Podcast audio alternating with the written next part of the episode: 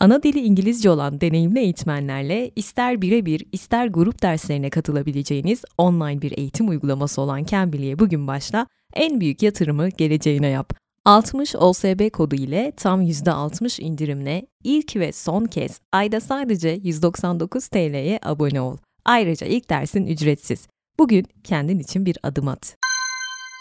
Merhabalar, ortamlarda satılacak bilgiye hoş geldiniz. Ben Merve. Bugün sizlere 10 kitap, 10 film ve dünya tarihine mücadeleleriyle, liderlikleriyle yön vermiş 10 önemli isimden bahsedeceğim. Kimler var? Gandhi, Victor Hugo, Emile Zola, Denis Diderot gibi önemli isimleri konuşacağız ve bu isimlerin geçmişte verdikleri kararlı mücadelelere bakacağız. Homofobiyle, ayrımcılıkla, aşağılanmayla, cehaletle bütün bunlarla nasıl başa çıktıklarını, kültürlerini, kimliklerini, geçmişlerini nasıl korumaya çalıştıklarını ve bu uğurda ödedikleri bedelleri de konuşacağız tabii ki. Ve tek bir kişinin inandığı, azmettiği yolda çok büyük bedeller ödese bile bir başına neler başarabildiğini göreceğiz. Bugün Alfa'nın Hayır serisinden 10 kitabı konuşacağız. Çünkü bunu siz istediniz. Şöyle ki Instagram'da bir anket yaptım. %96 Merve lütfen bu kitapların podcastini çeker misiniz demiştiniz. Böyle ara ara sizin seçmiş olduğunuz kitaplardan podcastler yapıyorum. Bu seride 22 kitap var. Böyle dilerseniz set olarak da alabiliyorsunuz. Tane tane de alabilirsiniz. Tanesi 6 TL gibi bir rakama geliyordu sanırım. Ben Ocak ayında zaten onunu okuyup bitirmiştim. Şimdi de diğerlerine başladım. Geri kalan 12'yi okuyacağım. Benim gibi böyle pragmatik okuma yapmayı sevenler zaten bayılacaktır. Sayfa sayıları da 65 ila böyle 100 arasında değişiyor. Hani böyle çok kalın kalın kitaplar önermiyorum. Çünkü okuma bağınızın güçlenmesini istediğim için. En son yaptığım 18 kitap podcastinde dedim yani bir challenge yapalım. 18 günde 18 kitap okuyalım. O kadar çok okuyan oldu ki ve o kadar mutlu oluyorum ki siz böyle kitap okudukça. Böyle podcastler yapmayı çok seviyorum. Hadi o zaman yeni bir challenge başlatalım. Şimdi de bu seriyi okumaya başlayalım. Bu arada bu kitaplar direkt böyle biyografi kitabı gibi değil. Gerçek olayları alıp o kadar güzel kurguya dökmüşler ki zaten çevirileri şahanedir Alfa'nın. E, o yüzden çok rahatlıkla okuyabileceksiniz. Böyle akıp gidecek kitaplar ama şunu da belirtmek isterim. Bunlar bir girizgah kitabı. Atıyorum işte Gandhi. Gandhi'yi merak ediyorsunuz. Buradan bir giriş yapabilirsiniz. Zaten kitapların sonunda da size daha derin okumalar yapmanız için önerilerde bulunmuşlar. Atıyorum bazılarında işte şu müzelere gidebilirsiniz. Şu makaleleri okuyabilirsiniz. İşte şu şu belgesellere bakabilirsiniz diye de öneriler var. Bunlar da benim çok hoşuma giden detaylardı. O zamanı hazırsanız şöyle mis gibi bir kahve alın, arkanıza yaslanın ve dinlemeye başlayın. İlk kitabımız Churchill'ın yarı çıplak fakir dediği Gandhi, şiddete hayır. Bu kitap 78 sayfa ve Gandhi şüphesiz ki kim ne derse desin 20. yüzyılın en önemli siyasi ve ruhani liderlerinden birisiydi ve Hindistan'ın bağımsızlık hareketi mücadelesinde o sergilemiş olduğu kötülüğe karşı aktif ama şiddetsiz direnişiyle herkese örnek olmuş bir isim. Normalde avukattır Gandhi ama çocukken böyle çok büyük adaletsizliklerle karşılaşanlar biliyorsunuz büyüyünce avukat olmak isterler. Bilmiyorum psikolojide nasıl bir karşılığı var. Onun bu pasif direnişi, sivil itaatsizliği ve benimsediği felsefeyi barındıran görüşlerine Gandizm diyoruz. Gandhi Hindistan'ı bağımsızlığına kavuşturdu ve Hindistan için biliyorsunuz ki Atatürk kadar önemli bir isimdir. Hatta Gandhi'nin Atatürk'le ilgili söylediği sözü de anmadan geçmeyelim. Demiştir ki Mustafa Kemal İngilizleri yenene kadar Tanrı'yı da İngiliz zannediyordum demiştir. Dönemin İngiltere başkanı da şöyle bir söz etmiştir. Yüzyıllar nadir olarak dahi yetiştirir ve şu talihsizliğe bakın ki 20. yüzyılın dahisi Türklere nasip oldu ve kader onu bizim karşımıza çıkarttı demiştir. Lol. Peki Gandhi neler yaptı? Şöyle kısaca değineyim. Devamını siz zaten bu kitaptan okuyun. Öncelikle Hindistan'da bir kas sistemi var biliyorsunuz. Dokunulmazlar falan var. İşte buna son verdi. En önemlisi bu. Kadınları özgürleştirdi. Hindistan'ı bağımsızlığına kavuşturdu. Ayrımcılıklarla mücadele etmeye çalıştı ve bütün bunları yaparken pasif direnişle yani şiddetsiz bir mücadele sergiledi ve bu tavrıyla tüm dünyaya örnek oldu Gandhi. Hatta ondan etkilenenler arasında Martin Luther King, Nelson Mandela gibi isimler de var. Bu arada Mahatma'nın anlamı da büyük ruh demektir, yüce ruh demektir. Mahatma Gandhi. Şimdi ben bu kitabı okurken kendime bir takım sorular yönelttiğimi fark ettim. Sizlere de sormuş olayım. Sizler de düşünün istiyorum. Birinci sorum şuydu. Eğer siz Gandhi'nin eşi Kasturbai'nin yerinde olsaydınız bu mücadelede nasıl bir tavır sergilerdiniz? İkincisi sizi o trenden sırf derinizin rengi kara diye atsalardı ve avukat olsaydınız nasıl bir tavır sergilerdiniz? Üçüncüsü de tuz yürüyüşünün sonunu bilseydiniz yine de o yürüyüşü yapar mıydınız diye sormak istiyorum. Şimdi bu kitapta beni en etkileyen sahnelerden birini paylaşacağım sizlerle. Neden? Çünkü bunu anlattıktan sonra Gandhi'nin nasıl biri olduğu zaten kafanızda böyle ufak ufak belirecektir. Şöyle ki Gandhi kocaman bir evde hizmetlilerle büyüyen zengin bir ailenin çocuğu ve küçükken evlerine kendi yaşlarında bir çocuk geliyor. Bu çocuk tuvaletleri temizlemekle görevli aşağı sınıftan kas sisteminde. Adı da Uka. Böyle pasparlak gözleri var. Çok neşeli, çok güzel bir çocuk. Ve Gandhi bu çocuğu çok seviyor. Böyle adeta yollarını gözlüyor. İşte onun anlattığı hikayeleri dinlemekten çok hoşlanıyor. Onunla çok mutlu oluyor ve onunla arkadaşlık kurmak istiyor. Fakat annesi Gandhi'ye bırak onunla arkadaş olmayı ona dokunmasının bile yasak olduğunu söylüyor. Çünkü diyor ki oğlum o dokunulmazlar sınıfında aşağı tabakadan olur da hani yanlışlıkla falan o çocuğa dokunursan hemen git ellerini yıka abdest al diyor. İnanabiliyor musunuz ya? İnsanlar bunları yaşamışlar ve Gandhi'nin içi içini yiyor ve çocuk aklıyla bile bunun ne kadar saçma bir şey olduğunun farkında. Ve bir gün yine Uka tuvaletleri temizlemek için evlerine geldiği zaman Gandhi ona gizlice gidip diyor ki benimle arkadaş olmak ister misin diyor. Ve çocuk bunu duyduğu anda gözleri doluyor ve ağlamaya başlıyor. Hayır diyor hayır böyle bir şey mümkün değil. Tabi Gandhi de başlıyor sırada ağlamaya. Tekrar soruyor ister misin diyor benimle arkadaş olmak. Çocuk usulca başını sallıyor ve fısıltı halinde diyor ki teşekkür ederim Gandhi. İşte bu olay Gandhi'nin ilk isyanıdır aslında. Ve Gandhi o çocuğa demiştir ki büyüdüğümde kas sistemi diye bir şey olmayacak. Ve sen her zaman benim dostum olacaksın Uka demiştir. Ve gerçekten dediğini de yapmıştır. Uka'yı asla unutmamıştır. Ve demiştir ki Gandhi çünkü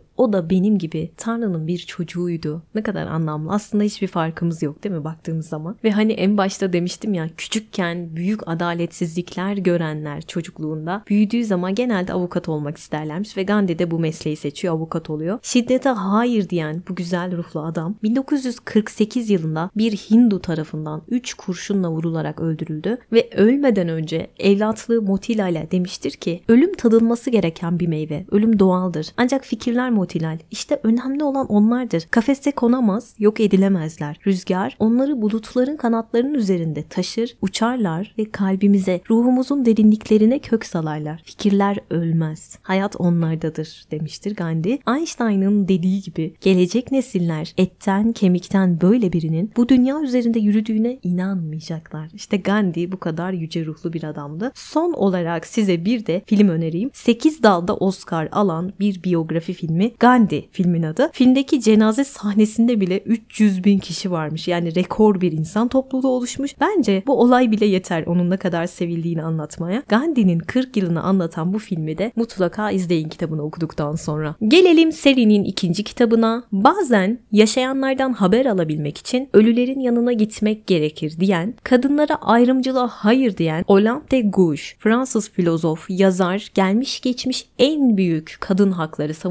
savunucularından birisidir. Zaten Fransız devriminin de en aktif isimlerinden birisidir Olympe. Sadece kadın haklarını mı savunmuştur? Hayır. Ölüm cezasının kaldırılması, e, işte mahkemelerde halk jürilerinin kurulması, Fransız sömürgelerindeki kölelerin özgürleştirilmesi, gayrimeşru çocukların tanınması ki kendisi de öyledir. Evlat edinilmesi, yoksulluk bu konularda da mücadele etmiştir. Olympe erkeklerin kadınlar üzerindeki tiranlığının tüm eşitsizlik biçimlerinin kaynağı olduğunu düşünmekteydi. Hatta o dönem meclisin çıkarttığı erkek ve yurttaş hakları bildirgesine dikkat edin. Erkek ve yurttaş hakları dedim yanlış duymadınız. Sadece onların hakkı var çünkü. Cevaben 1791 yılında kadın ve yurttaş hakları bildirgesini yayınlamıştır. O dönem için çok çok çılgın şeyler bunlar ve bu olaydan iki sene sonra da fikirleri nedeniyle giyotinle idam edilmiştir. Neden? Kadın ve yurttaş hakları dediği için bu uğurda can vermiştir. Çünkü çok sivrilmiştir o dönem içerisinde. Fatma Berkay'ın bu konuyla ilgili söylediği bir söz var çok hoşuma gidiyor. Diyor ki devlet adamı olmak istedi ve yasa onu cinsiyetine yakışan erdemleri unuttuğu için cezalandırdı demiştir. Ne acı ve ne ağır bir gerçek değil mi? Bu kitapta en etkilendiğim kısımlardan birisi şu oldu. Olympe'ın Jean-Jacques Rousseau için söylediği sözler zehir zemberek sözler söylüyor. Ki zaten şöyle bir durum var. Rousseau'ya ben Emily kitabından dolayı ki Emily kitabı tarihin ilk pedagoji kitabıdır. Çok büyük bir saygı duymuştum o kitaptan ötürü. Ama ne zaman ki kendi çocuklarını durumu olduğu halde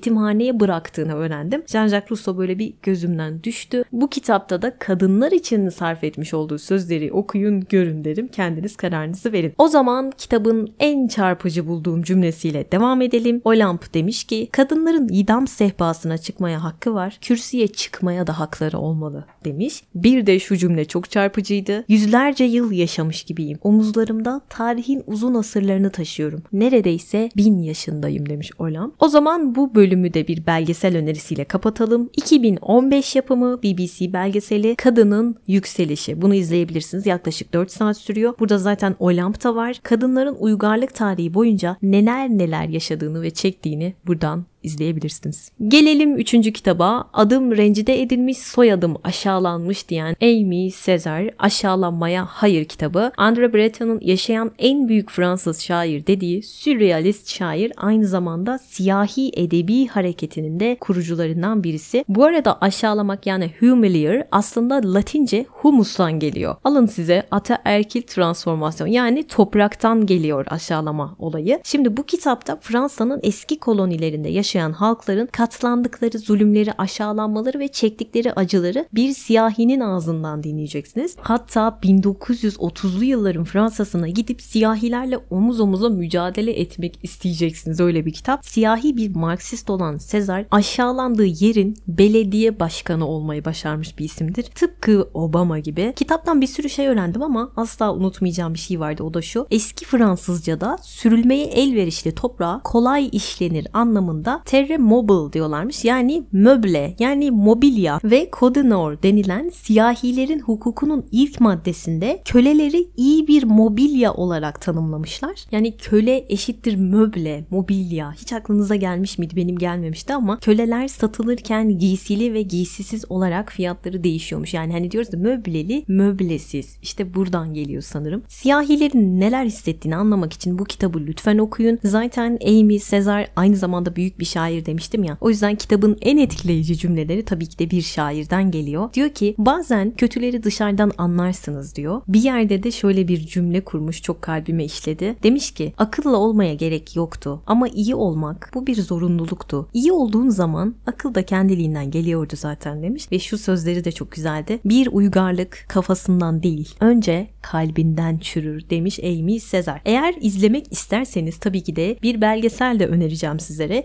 Belgeselin adı Amy Cesar A Voice of History. Sırada dördüncü kitabımız var. Hayat bir dizi andan ibaret diyen Rosa Luxemburg Sınırlara Hayır kitabı. Rosa savaş karşıtı, aktivist, devrimci ve sosyalist bir kadındı ve hatta o Avrupa'daki devrimcilerin toplandığı Enternasyonel'in en büyük kadınıydı ve insanın insan tarafından sömürülmesine daima karşı çıkmıştı. Rosa Rusların hakimiyetinde antisemitist bir ülkede hem bir Yahudiydi hem bir Polonyalıydı hem de küçükken kemik veremi geçirdiği için topaldı. Çok sevdiği devrimci sevgilisi Leo tarafından çok büyük bir ihanete uğradı. Yani Rosa da büyük acılar çekti. Annesi ölüm döşeğindeyken bile davasını bırakıp gitmemiş bir kadın. Hatta onun için e, size bir şey söyleyeceğim nasıl bir olduğunu anlayacaksınız. Bir gün kendini kaptırmış böyle yazı yazarken birden mürekkep okkasının içerisine bir yaban arısının düştüğünü fark ediyor ve Rosa arının kanatlarını yıkamaya çalışıyor. Üç kere falan yıkıyor. Öyle bir kadın. Hatta kedisine sofrada tabak koyup birlikte yemek yiyen bir kadın. Çok ince ruha sahip bence ve Rosa'nın hayali bir gün savaşı engelleyebilmekti ve en sevdiğim sözü de şu oldu. Tüm dünyada bulutların, kuşların olduğu ve insanların gözyaşı döktüğü her yerde kendimi evimde hissediyorum. Ben de öyle hissetmişimdir daima ve Rosa 1919'da çok trajik bir şekilde öldürüldü. İşte bu devrimci kadının kitabını da mutlaka okuyun. Bu bölümün film önerisi de bir biyografi filmi Rosa Luxemburg.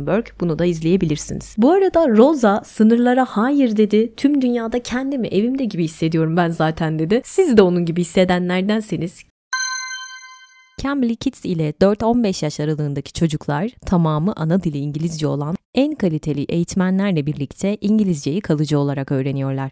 Şu anda Cambly Kids'te yılın en büyük indirimi var. 60 OSB Kids kodu ile %60 indirimden faydalanın. Çocuğunuza özgüvenli İngilizce konuşma becerisi hediye edin.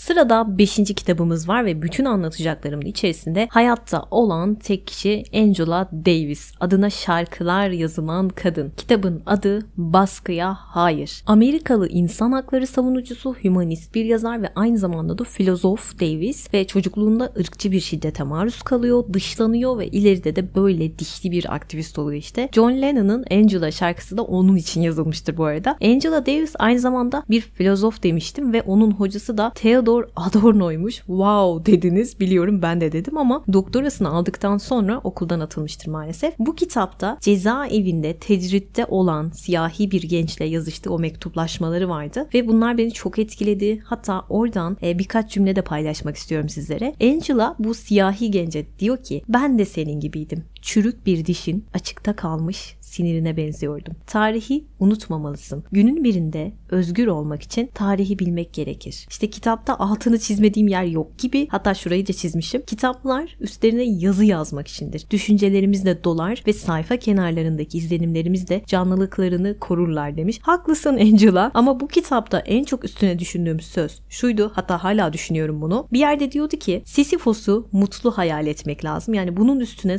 sayfalarca yazı yazmışım, düşünmüşüm, taşımışım. Siz de okuyun ve üzerine uzun uzun düşünün. Özellikle de bu paragrafın. Kitapta en sevdiğim söz dün seni yere yıkan darbeler yarın seni daha ileriye taşıyacak. Henüz kapanmamış yaraların seni dimdik ve güçlü kılacak demiş Angela Davis. Bu arada FBI'ın bir dönem en çok aranan kadınlar listesindeydi Davis. Başı çekiyordu ve sebeplerini lütfen bu kitaptan okuyun. Hatta okurken benim gözümün önüne hep George Floyd olayı geldi. O nefes alamıyorum diyen George Floyd. Bu bölüm içinde belgesel önerim bir kadın yönetmen hatta usta kadın belgeselcilerden Agnes Varda'nın Kara Panterler Black Panthers belgeseli belgeselini izleyebilirsiniz. Bu arada Pierre Petit'in Lily şarkısında dediği gibi Voltaire ve Hugo'nun ülkesine yanlış bir zamanda geldin diyor ya o şarkıda. Angela Davis tam öyle bir zamanda Cezayir Savaşı olaylarının olduğu dönemde oradaydı. Peki Hugo zamanında gelse ne olurdu? Hadi ona bir bakalım. Altıncı kitabımız Victor Hugo Ölüm Cezasına Hayır. Fransız yazar Victor Hugo 19. yüzyılın en önemli isimlerinden birisi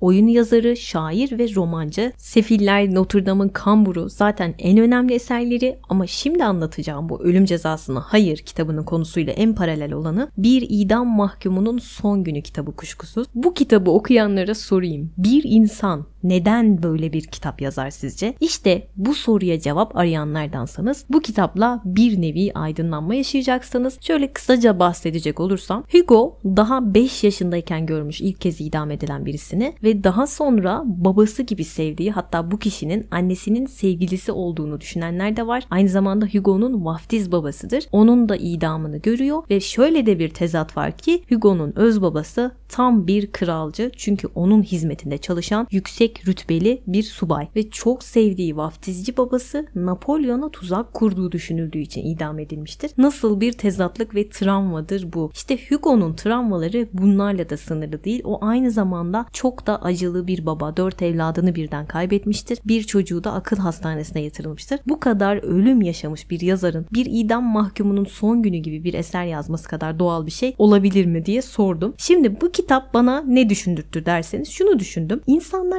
neden idam cezalarını izlemekten çok büyük hazlar duyuyor ve psikolojide bunun nasıl bir karşılığı var acaba? Bunu sorup durdum kendime. Bir de karısını bu kadar seven bir adamın nasıl ve niye ihanet ettiğini de düşündürttü bu kitap bana. O zaman ölüm cezasına hayır diyen Victor Hugo'nun en sevdiğim sözüyle bitireceğim bu bölümü. Sadece bedenleri, şekilleri, görüntüleri sevenlere ne yazık. Ölüm her şeyi yok edecek. Ruhları sevmeyi deneyin onlara yeniden kavuşursunuz. Bu bölümün film önerisi de yönetmen Tim Robbins'in 1995 yılında çektiği başrolde Champagne'in oynadığı gerçek bir olaydan esinlenilmiş Ölüm Yolunda filmi. Konusu da şöyle Amerika'da rahibe Helen adlı bir kadın ölüm cezasına çarptırılmış kişilerle yazışıyor ve onları ziyaret ediyor ve hatta onlardan birine son gününe kadar eşlik ediyor. Bunun hikayesi anlatılıyor. Bütün söylediğim filmleri Instagram'a koyacağım zaten merak etmeyin. Yani Victor Hugo'nun bir idam mahkumunun son Son Günü kitabı gibi bir film. Rahibe Helen de tıpkı Hugo gibi ölüm cezasına hayır diyerek hayatının sonuna kadar bu uğurda mücadele edenlerden. Victor Hugo'yu daha yakından tanımak isteyenler Adaletsizliğe Hayır kitabını mutlaka okusun. Bu arada dün çok yakın bir arkadaşımlaydım. O da Hayır serisini bitirdi. Dedim ki favorini söyle bana hangisi? Victor Hugo tabii ki dedi. Sizin favoriniz hangisi olacak çok merak ediyorum. Bana Instagram'dan mutlaka yazın okuduktan sonra. Sırada 7. kitabımız var. Bütün filizler ağaç olmuyor diyen Janusz Korczak'ın hikayesi. Çocukluğun hor görülmesine hayır. Bu kitaptan ve bu yüce gönüllü adamdan gerçekten çok etkilendim. Korczak Polonya Yahudisi bir pedagog ve 1942 yılında bakımını üstlendiği 200 öksüz Yahudi çocukla birlikte Treblinka kampında yok edildi ve ölüme gittiklerini bile bile o çocukları yalnız bırakıp kaçmadı ve dedi ki gece hasta bir çocuğu tek başına bırakamadığımız gibi böyle bir dönemde onları terk edemeyiz dedi. İnanabiliyor musunuz? Bu kadar yüce gönüllü bir adam. Ve Janusz normalde Yahudi, burjuva bir ailenin oğlu. Parlak bir avukat olan babası o daha 11 yaşındayken intihar ediyor ve babası öldükten sonra bir daha asla aile kurmamaya karar veriyor. Ve Janusz daha 5 yaşındayken büyük annesine bir daha asla kirli, eski püskü elbiseler giyinmiş aç çocukların olmaması için dünyayı değiştirmek istiyorum diyor ve değiştirmeye çalışıyor da. Kurduğu Domsierot yetimhanesinde Çocuklar Cumhuriyeti diye bir olay var şahane. Yani içeride demokrasi var ve çocuklar kendi kendilerini yönetmeyi öğreniyorlar. Halk oylaması yapıyorlar. Her cumartesi bu yetimhanede çocuk mahkemesi kuruluyor ve jüride çocuklar var. Onlara adil yargılamayı öğretmeye çalışıyor. Daha o yaşta yetimhaneyi çocuklar temizliyor. Her şeyi çocuklar yapıyor. Kendi kendilerini bir şekilde idare etmeyi öğreniyorlar. İnanılmaz bir sistem var. Zaten kitabı okuyunca gerçekten çok etkileneceksiniz ve bugün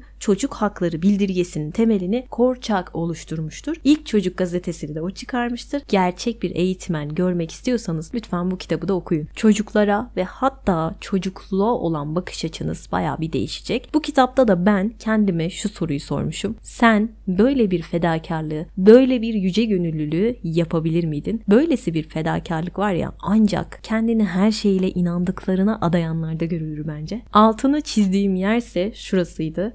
Çocukların kurbanı oldukları fakirliğe, şiddete, istismara, eşitsizliğe, suça karşı aspirin yazmaktan sıkılmıştı. Bu bölüm için film önerim Andrei Varda'dan Korçak filmi 1990 yılında yapılmıştır. Bir de Francois Truffaut'dan 400 darbe filmi de izleyebilirsiniz. Gelelim 8. kitaba. Bu kitap benim en sevdiklerimden birisi. Saatte 100 kilometre süratle yaşamalıyım çünkü genç öleceğim diyen, trajik sonunu hisseden politikacı aktivist Harvey Milk'in Homofobiye Hayır kitabı. Sadece 65 sayfa bu arada ama çok çarpıcı bir kitap. Harvey, LBGT aktivisti, Yahudi, Amerikalı bir politikacıdır ve Kaliforniya eyaletinde cinsel yönelimini açıklayarak belediye meclisine seçilen ilk eşcinsel politikacıdır aynı zamanda zamanda ama 1978'de San Francisco Belediye Meclisi üyesi Harvey Milk belediyedeki odasında çalışırken homofobik bir iş arkadaşı tarafından kurşunlanarak öldürülmüştür. Ve bütün hayatını eşcinsel haklarının tanınmasına adamış bir isimdir. Homofobiyle mücadelenin simge isimlerinden biridir Harvey. Hatta ilk LBGT bayrağı onun döneminde yapılmıştır. Onu vuran homofobik iş arkadaşı Dan White sadece ve sadece 5,5 yıl yatıp çıkmıştır. Fakat şunu da belirteyim sadece homofobik olduğu için değil ona verilen bir vaat yerine getirilmediği için de sinirlenip vurmuştur. Ve sadece Harvey Milk'i değil aynı zamanda belediye başkanını da vurmuştur bu adam. Ve bu katilin yaptığı savunma tarihe gofret savunması olarak geçmiştir. Çünkü katil verdiği savunmada demiştir ki çok abur cubur yediğim için beynimin kimyası bozuldu. O yüzden vurdum ya onları demiştir. Yani inanılır gibi değil ama gerçek bir olay yaşandı. Kitapta beyaz gece ayaklanması olayı var. Stonewall olayları var. Harvey Milk'in sevgilisiyle olan o inişli çıkışlı ilişkisi var. Eşcinsellere yapılan zulümleri görüyorsunuz. Yani birçok şey öğrenebiliyorsunuz buradan. Ve ben bu kitaba kocaman harflerle şöyle yazmışım. Asla pes etme. İnandığın davada asla pes etme yazmışım. Neden? Çünkü Harvey Milk asla pes etmeyen adamlardan birisi. Aldığı ölüm tehditlerini bile buzdolabına yapıştırıp her gün görmek isteyen bir adamdı. Ve iki kez seçimi kaybettiği halde kesinlikle pes etmedi. Her zaman yoluna devam devam etti ve kitapta bir sürü çok sevdiğim söz vardı ama şu çok etkileyiciydi benim için. Kini besleyen toprak suskunluktur. Bir de çok sevdiğim bir film önereceğim size. Kitabı okuduktan sonra mutlaka filmini de izleyin. Milk filmin ismi. Başrolünde Champagne oynuyor ve 2008'de Oscar aldı bu film. Ve Champagne o kadar iyi oynamış ki adamın e, cinsel yönelimini sorguladım internet. Adam heteroseksüel mi yoksa eşcinsel mi diye biliyoruz hani Champagne'in olduğunu ama bu kadar mı iyi oynarsın be kardeşim yani Nirvana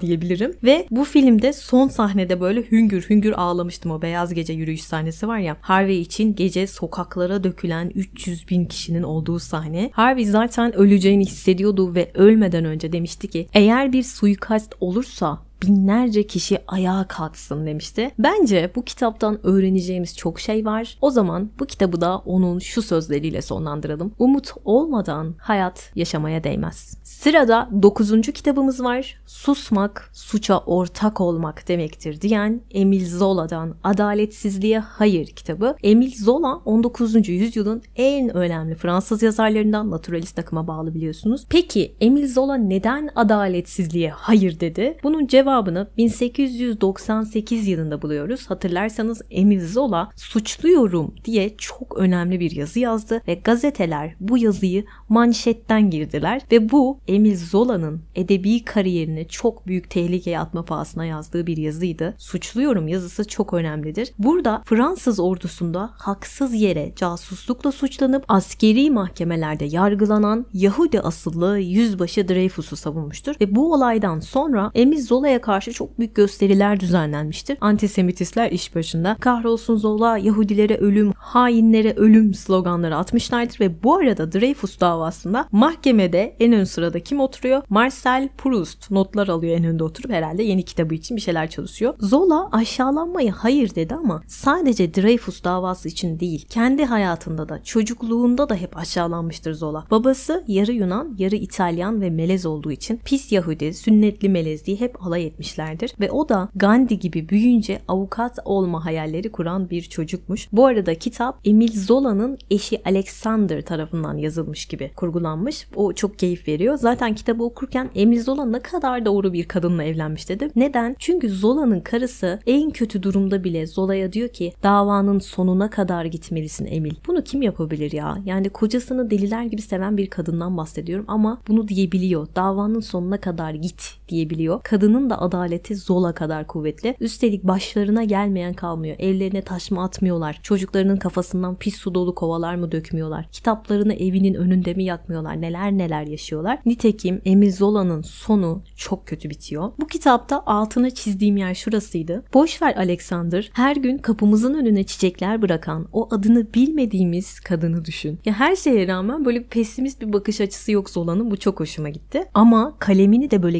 gerektiği zaman bir silaha dönüştürebiliyor. Bu da çok güzeldi. İşte bu yürekli adamın cenazesi geçerken dönemin maden işçileri Germinal diye slogan atmışlardır. Zola Germinal'de onların hikayesini anlatmıştı biliyorsunuz. Hatta Germinal'i yazarken madende maden işçileriyle birlikte yatıp kalkmıştır Emil Zola. O zaman bu bölümü de Emil Zola'nın daima masasında duran bir sözle kapatmak isterim.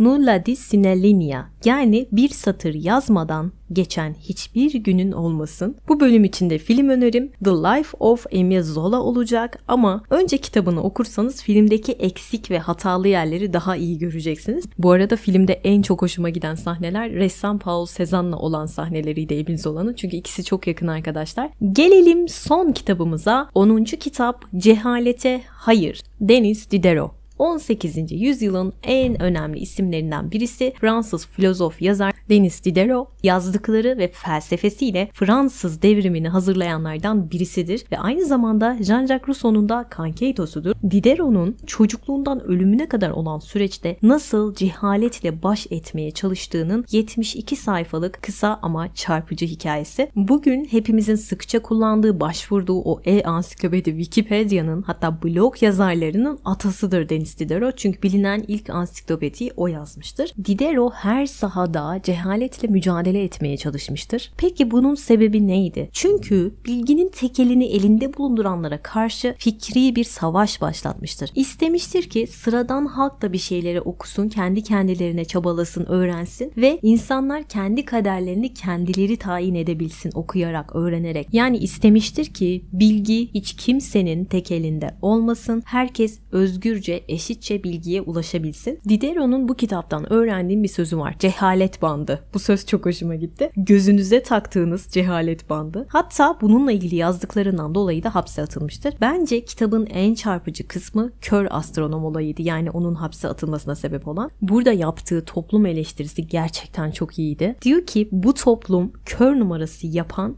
ve hiçbir şeyi görmek istemeyen insanlarla dolu. Çok doğru değil mi? Böyle bir soğuk duş etkisi yaratıyor. Bu kitaptan da öğreneceğimiz çok şey var. Mesela Kaderci Jack'ın nasıl yazıldığının hikayesi vardı. Kör astronom ve semenderler kısmı gerçekten çok düşündürücüydü. Ve kitabın 28. sayfası tam bir tokattı benim için. Ve bana kattığı en önemli şey şuydu. Diderot'un her zaman yaptığı niçin sorusunu sormak. Bu sorunun ne kadar önemli olduğunu Diderot sayesinde bir kere daha anladım. Çünkü onun da dediği gibi ışık onu görecek gözlere sahip olanları aydınlatabilir sadece ve bu kitabı da mutlaka okuyun ki cehaletin ne menen bir şey olduğunu kendi gözlerinizde görün. Son olarak Diderot diyor ki tek dostum kitaplarım, tek düşmanım cahil dostlarımdır diyor. Çerçeveletip asılası bir söz. Hani Descartes demiş ya iyi kitaplar okumak geçmiş yüzyılın en iyi insanlarıyla sohbet etmek gibidir demiş. Bence çok doğru söylemiş. Sizlere bu bölümde 10 kitap önerisi değil aslında 10 iyi arkadaş önerisi verdiğimi düşünüyorum. Geçmişte bugünün insanları için çabalayan insanların bugünleri nasıl değiştirdiğini anlatmaya çalıştım bu bölümde. Kahramanlarımızın her biri farklı coğrafyalardandı belki ama acıları evrenseldi. Bu podcast podcast'te söylediğim bütün filmleri, belgeselleri Instagram'a zaten koyacağım. Beni Instagram'dan takip etmek isteyenler için adresim ortamlarda satılacak bilgi. Merve biz de buradayız ve seni dinliyoruz demek isteyenler bana bu adresten ulaşabilir. Haftaya tekrar görüşmek üzere. Hoşçakalın bay bay.